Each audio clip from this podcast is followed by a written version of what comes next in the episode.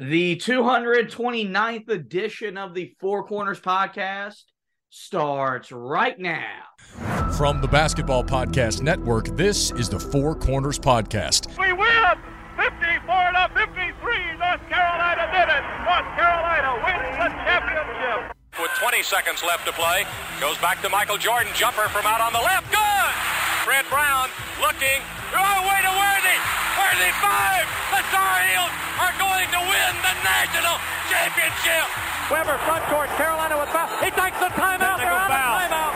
Technical foul. Technical foul on Michigan. They're out of timeout. And the party is ready to begin on Franklin Street.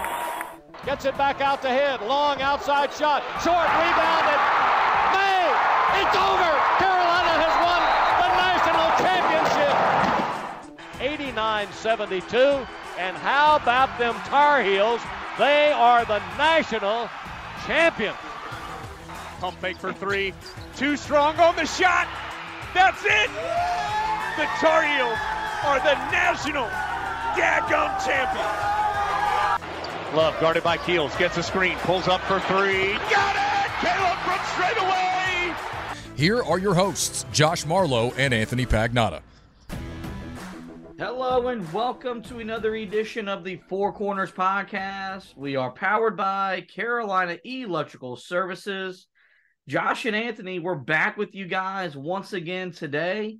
Going to talk a little recruiting as last week 24/7 Sports updated their recruiting rankings for the 2024 class involving, and there was a lot of just interesting stuff that came out regarding the four commits right now for Carolina, so we're going to dive into those, have some general recruiting questions, and some other stuff we're going to get to. But we start every edition of the pod, as we always do, with our pod thought of the day, which is brought to you by DraftKings. And we go to a member of what would be on Carolina's Mount Rushmore of athletes that have come through the university as an athlete. She is Mia Hamm.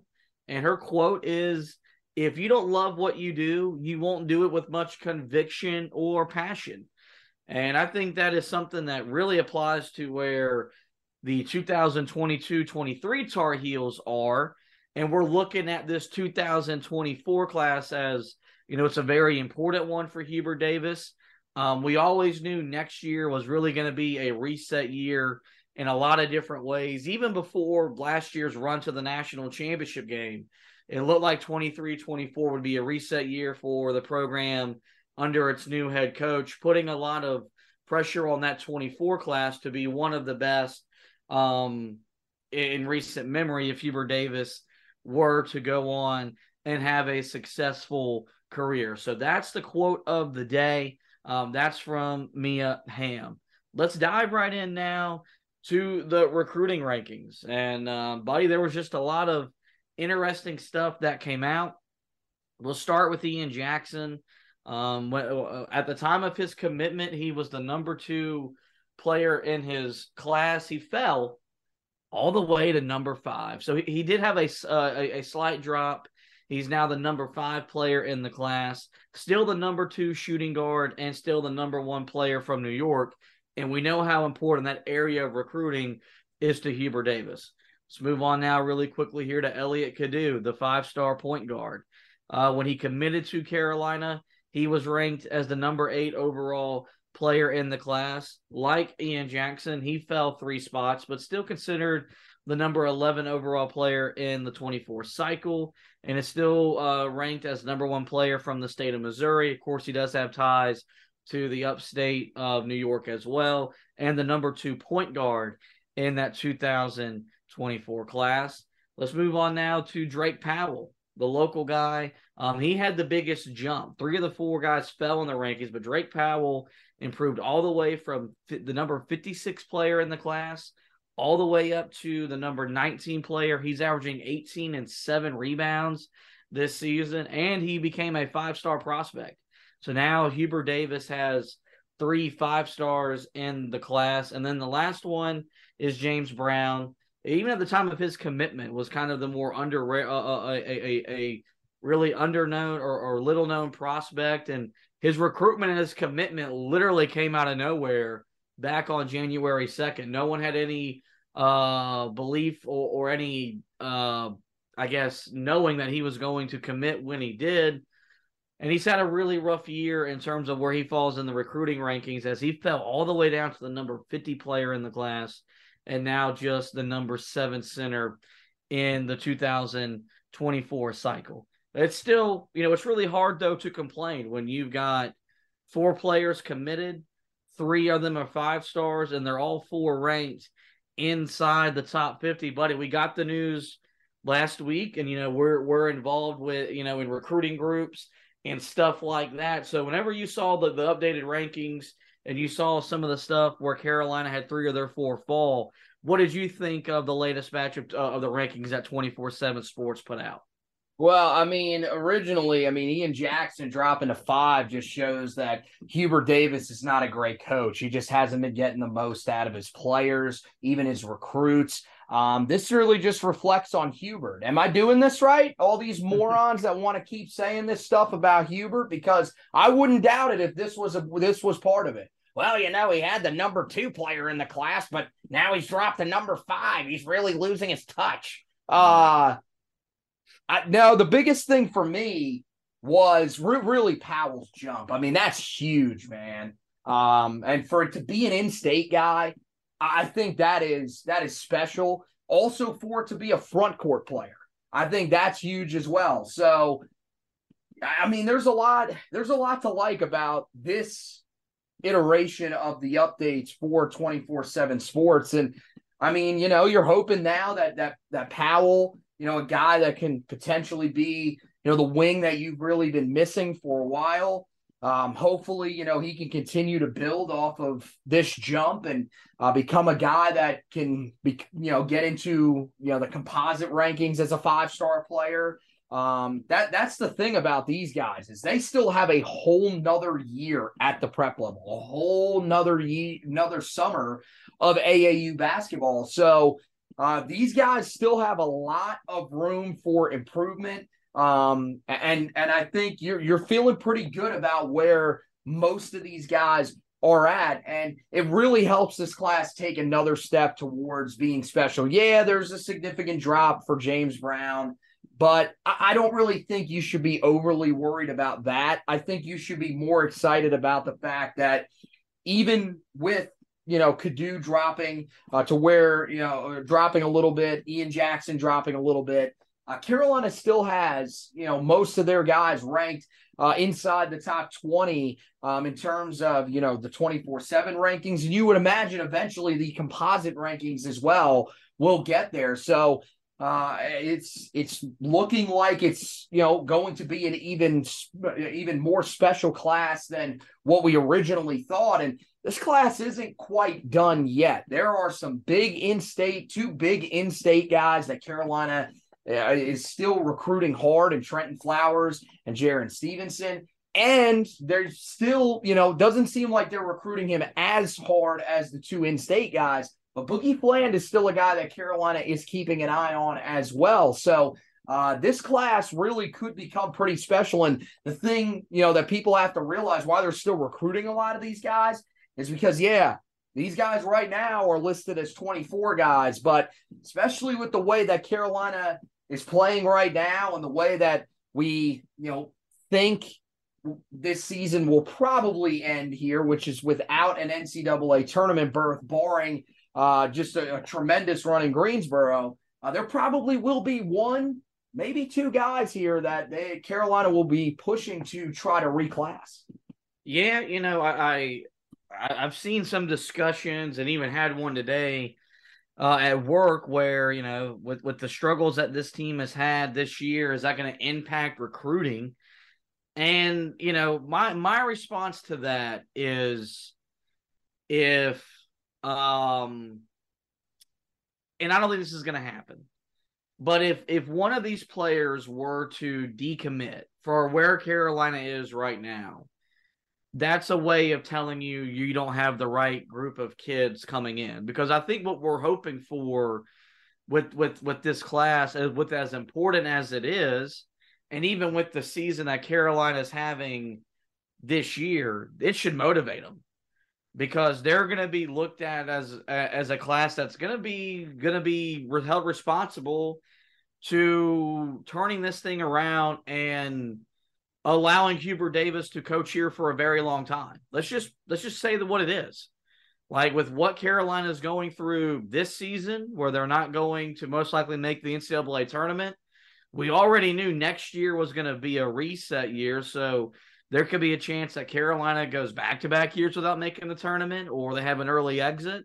There's going to be a lot of pressure on this class. And so, you know, I don't think I worry about anyone decommitting, because I think he's got the right kids that he wants into his program that are going to play the way that he wants to play and competes the way that he wants to compete. Because that's the one message that he has gotten across, or he has talked about a whole lot in his first 2 years, is, you know, Carolina's intensity, their effort, their sense of urgency just hasn't been where he wants it to be. And, like, you would hear that when Coach Williams was here, but it wasn't as consistent. It was, you know, after a really bad loss or a disastrous loss. Now, Carolina's had like a handful of those in just 2 years. So, you know, when that conversation came up, I don't really worry about that in any fashion, because I do think when you look at this crop that's coming in, they are the right guys, and I think they will be the ones that will be that will understand the pressure and the expectation of probably turning this thing around and setting Hubert Davis up for a long tenured of success. I don't think they're going to shy away from any of that. And then, as you mentioned, even with already 4 commits, they're not done. You mentioned the 2 in-state prospects that Carolina's recruiting very heavily. You mentioned Boogie Fland, a guy that I just want to put on the Carolina blue so I can just say Boogie on the podcast over and over. I'm not saying they're going to sign 7 guys, but something we're going to talk about here with reclassification, you could see a player or 2 move up and join the team next year, opening up the door to bring in another 5-star prospect or 2. So with that, guys, I know this is kind of quick and very fast-paced. We've set the scene. We've told you what's happened in the latest recruiting rankings. We're going to take a quick break. We're going to get you the latest offer we have from DraftKings. Then when we come back, more thoughts, more takeaways, some questions that we're going to talk about here about how these updated recruiting rankings do impact the outlook of the program in that class moving forward. That's all coming up next on the Four Corners Podcast, back after this message from DraftKings. NBA fans, it's time to bring the hoops action to the palm of your hand with DraftKings Sportsbook, an official sports betting partner of the NBA. This week, new customers can bet $5 and win $200 in bonus bets instantly. Plus, for a limited time, all new and existing customers can get a no-sweat same-game parlay every day. Go to DraftKings Sportsbook app today. Opt in and place a same-game parlay on any NBA game, and if it doesn't hit, you'll get a bonus back. Guys, I do this all the time with over-unders.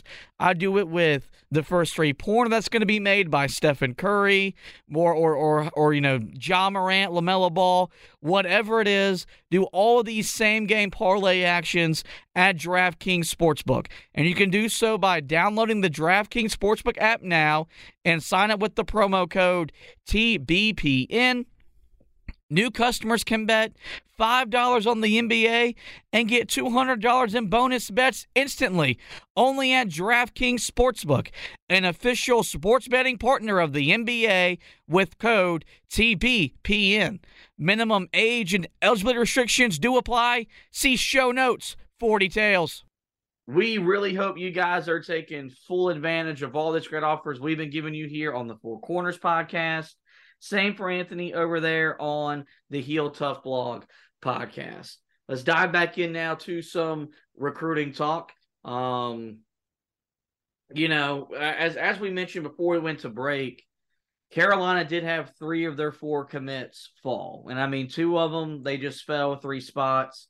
So they weren't significant drops, and James Brown dropping, 23 spots is pretty significant, but I think we knew even at his commitment that, that was going to be a possibility. His recruiting ranking might be very fluid during his time before he actually gets to Chapel Hill. But, with that, it doesn't stop the paranoia that does exist, in this fan base on a daily basis, let alone during a year like this year where Carolinas went from preseason number 1 and the overwhelming favorite to win the ACC to now having to win 4 games in 4 days just to make the NCAA tournament. We kind of talked about how important this class is. There's going to be a lot of pressure on this group to return Carolina basketball where it's supposed to be, which is atop the ACC and the top of the country. So when you see that 3 of the 4 fell in the latest rankings, how concerned are you about maybe Carolina's running into a situation where they're recruiting really, really good players, but they're not recruiting the great players people think you need to have to win at the level that Carolina plays at? I mean, you're talking about 2 guys that dropped 1 to 5th, 1 to 11th. Like, I that's insane to me. Like, they're still elite prospects. Everything is fluid with recruiting. Like, as somebody that has followed recruiting for the football side of things for a long time, you see a lot of fluctuation. Like, this is just kind of how it works. So it's frustrating because at times you say to yourself, well, how did a guy drop if you look at these stats? It's also, you have to realize that a lot of how this stuff works is based on how often you see certain guys. I mean, there's a whole bunch of different factors that go into this. It just depends on certain tournaments that these guys are at, what high schools they play for. If they play for some of these big national teams that travel all over the country, that play in a lot of these big-time tournaments, yeah, they're going to get more recognition. So these guys are clearly going to fare better when it comes to ratings boost. The biggest thing to identify with this, look, you have to recruit talent. There's no question about that. It's been proven really at both – in both major sports that if you don't recruit the talent, then you will not be able to win at a high level. It's more important in football, but it's still extremely important in basketball. The thing is, though, is you have to identify guys that fit what you want to do. And to me, when you look at the 2 guys that you're bringing in, Ian Jackson is kind of a – he's your typical 2 guard that is going to be able to be a little bit more effective with what we saw at times this year from Caleb Love, from RJ Davis. He's a guy that can handle playing the isolation game because he is extremely experienced at doing it at the high school level, but also on the international level. He was a part of the FIBA U17 teams in each of the last 2 years. This dude has played that style of basketball before, and like it or not, that's probably a part of what Carolina is going to do to a certain extent moving forward. Now, for the traditionalists, for people that want, more of what we saw under Roy Williams, more of what we saw under Dean Smith, Elliot Cadeau is your typical point guard. And he's the first one that Carolina is going to have at that position since, I mean, I guess you could say Coby White, but Coby White was also, Coby White was just different, man. Like, he could share the basketball extremely well, but at times you didn't want Coby White to share the basketball because he could just take over the damn game. He was the scoring guard that we thought Caleb Love was going to be, that we thought Cole Anthony was going to be, but he was also a dude that could play the position of point guard incredibly well, could share the basketball incredibly well. So this is going to be a guy that's going to, sort of fit in a little bit more with I mean, I'm not going to say he's Kendall Marshall. I think he's a guy that can score at a little bit of a higher rate than Kendall. I mean, Kendall scored the ball pretty well himself. But what I'm saying is he's not a guy that's going to rack up 12, 13 assists per game, but he's still a more traditional point guard that Carolina has just lacked these last few years. So for them, I'm not really concerned. Brown, yeah, a little bit, but I mean, I think for Carolina, when it comes to the front court, that might just be an area where you're going to have to get aggressive in the portal. I think that's the area where Carolina is going to have to use the portal to their advantage. And look, they're not the only team that's going to have to do that. The front court, you know, it's provided some teams some pretty good players. I mean, we saw, you know, for a few years, Kentucky used that to find a few of their big men. So it's really going to be, you know, a strategy that's going to have to involve both recruiting high school players, but also recruiting the transfer portal hard. So it's definitely not the greatest thing, but you know, if that's the guy that you're really focused on in this class, I mean, look, he was ranked according to 24/7 Sports, the 27th best player in the country. Hopefully he can rebound this season and at least get back inside the top 40. But if not, you just know that that's a guy that you're going to have to develop, and that allows you to, you know, go out and say, look, we have to go out and find a big man in the transfer portal, or you have to recruit another one here in this class. And Jaron Stevenson is a forward. He is a guy that can play probably stretch four, but hey, if you want to play, you know, the more modern game, he could be a guy that you potentially play at the five. And the other thing here as well is that James Brown might have some time to develop here, because I mean, look, we saw some good things from him, but remember that this was a guy that suffered a severe injury in high school. Jalen Washington is probably going to be here a little bit, guys. So if Brown has to develop behind him, then that's not really the worst case scenario. Yeah, I mean, the thing I look at with this group is, I mean, three of the four, and I mean, even all four, like if they were on this roster now, how much better would Carolina be?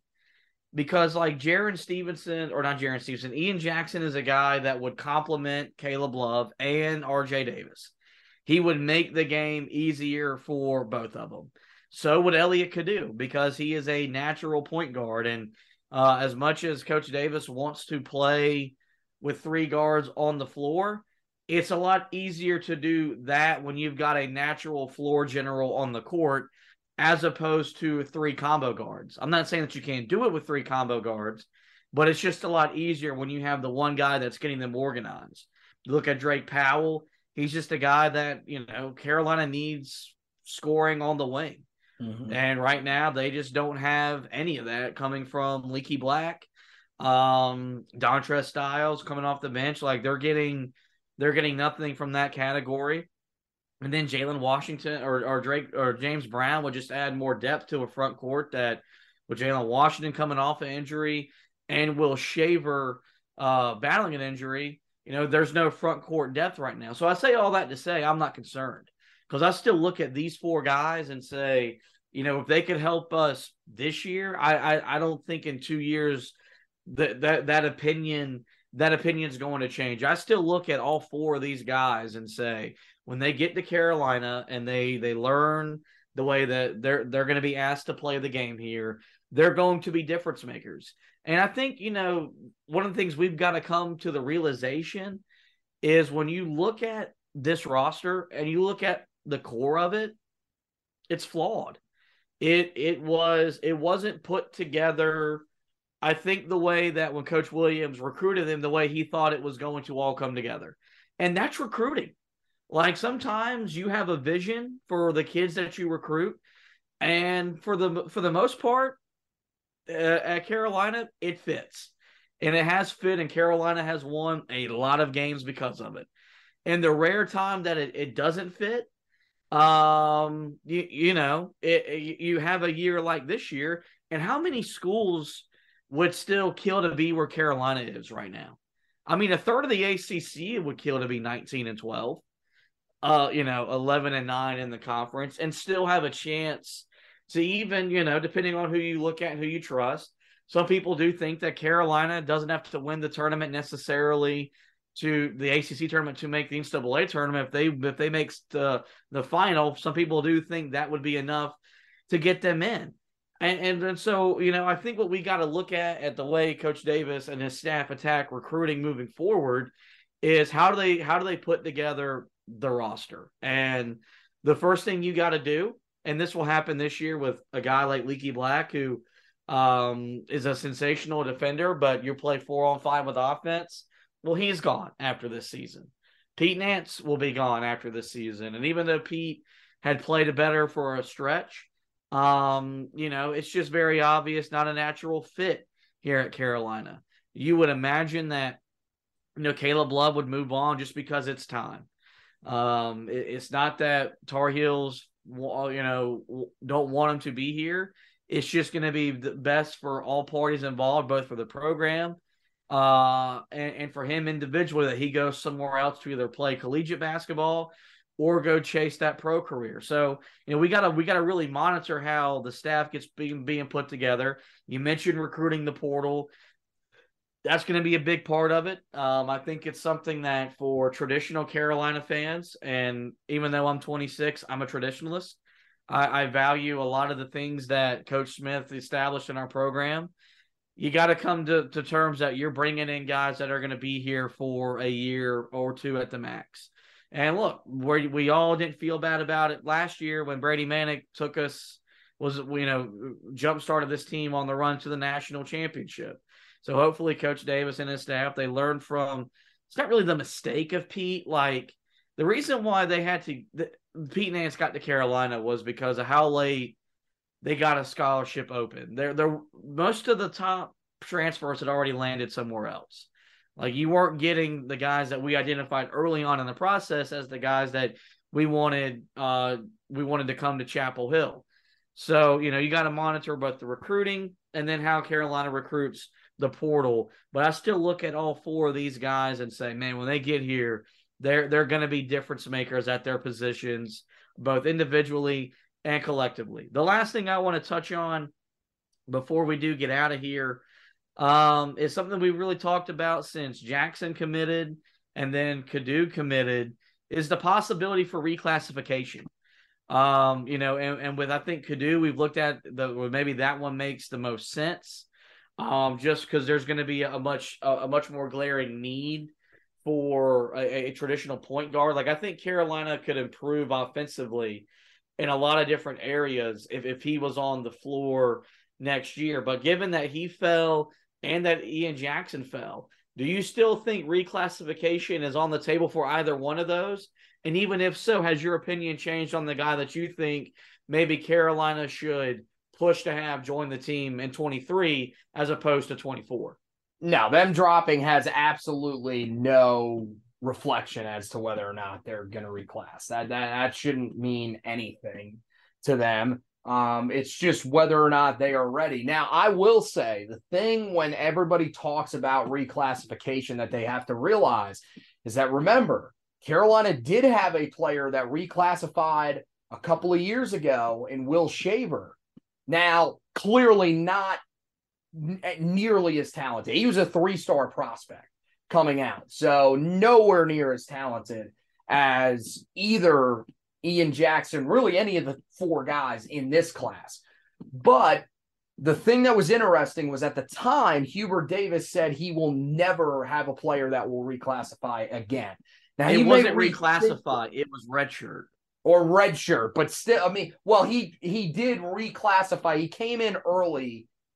It's a very weird scenario where he was basically still a part of the next year's recruiting class, but he came in January and redshirted it. So, I mean, for me, if you're going off of need, it's Cadeau. If you're going off of preparedness, I think it would be Ian Jackson, because you're talking about a guy that's played, you know, at the high school level, at the AAU level, and has played at the international level. So just from a pure, you know, preparedness standpoint to come in and make an impact early, Ian Jackson's a guy that if he reclassified and he comes in as a 17-year-old, I think you're probably feeling pretty good because he's had all that other experience elsewhere. Where Cadeau, yeah, he's going to be a guy that's going to be pretty young. You're probably, I mean, you're not going to start him. There's no way that you start him. I mean, you'd like for him to eventually be, you know, really what Tyrese Proctor has become this year for Duke. But as we've seen, I mean, he's played well for his team, but Gigi Jackson, you know, they basically, you know, pushed him into reclassifying, and it hasn't really worked out for South Carolina. Now, that's really just due to everybody else around him being just downright terrible. But, you know, starting him from the beginning of the season, that's a tough ask, especially for point guards. Like, we're talking about point guards. You know, we've said one of the biggest issues for Carolina is that you've had guys that have had to come in and start immediately with Cole Anthony and Caleb Love. Well, those guys were freshmen. You would be talking about having a guy reclassify and come in as a 17-year-old and start. So for Cadeau, I think you're probably having, if he's reclassifying, you're probably looking at him as a guy that's going to come off your bench. You're hoping that Seth Trimble can take that next step and become a starter, and he's the guy behind him. So, yeah, I mean, I think either one of them, there's a possibility. I know Powell is trending up. I don't see that being a guy that's going to reclass. I think he's a guy that kind of needs to stay and continue to build himself at the high school level. But I think you can't really go wrong with either one of the guards that reclasses, but I would prefer Ian Jackson. Yeah, I think so would I, to be honest with you. I think RJ Davis is going to be back, and I think Ian Jackson would complement him very well. And, you know, I do think DeMarco Dunn will be a much more better improved player next year. I think Dontre Styles will be a much better improved player next year. So with Seth Trimble.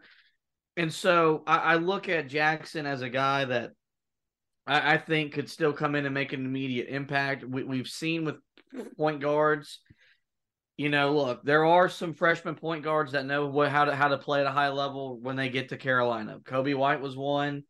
You look at Cole Anthony individually, and you take the microscope away. He played really at a high level. He just had a bad roster around him that really, you know, limited his impact. I think I'd much rather just have Cadeau get a year older, get another year of AAU ball under his belt before he comes in. The thing I'll say about if one reclassifies, if two reclassifies, whatever, I think if that happens, I think internally Carolina feels really good about getting Jaron Stevenson, Trenton Flowers, Boogie Fland, or whatever. I may be completely and utterly wrong in that opinion. But I think that if that's something that Coach Davis asks of these recruits, I think the message will be, he's like, look, if you come this year, and that would mean that Carolina would not be going portaling like we probably, you know, or thinking they would do right now. But I think if that conversation happens, it would be, look, come this year, so I have some more room next year to go get some guys. And then, you know, you could look at that 24 class, you know, still adding 2 more 5-stars or whatever, but then you've got a lot more talent, depth, and experience talent and depth, which when Carolina has that, does usually mean that they are a contender both to win the ACC and compete for a national championship. So with that, guys, a real quick edition of the podcast, as most recruiting ones are, but, you know, given the recruiting rankings were updated just last week, and to be honest, given where Carolina is right now, we're on the outside looking in. These type of conversations are pretty fun to have, and they're pretty important to have as the direction and the future of Carolina basketball really do hang in the balance in these next couple of recruiting cycles. But with that, guys, this is going to wrap up this edition of the show.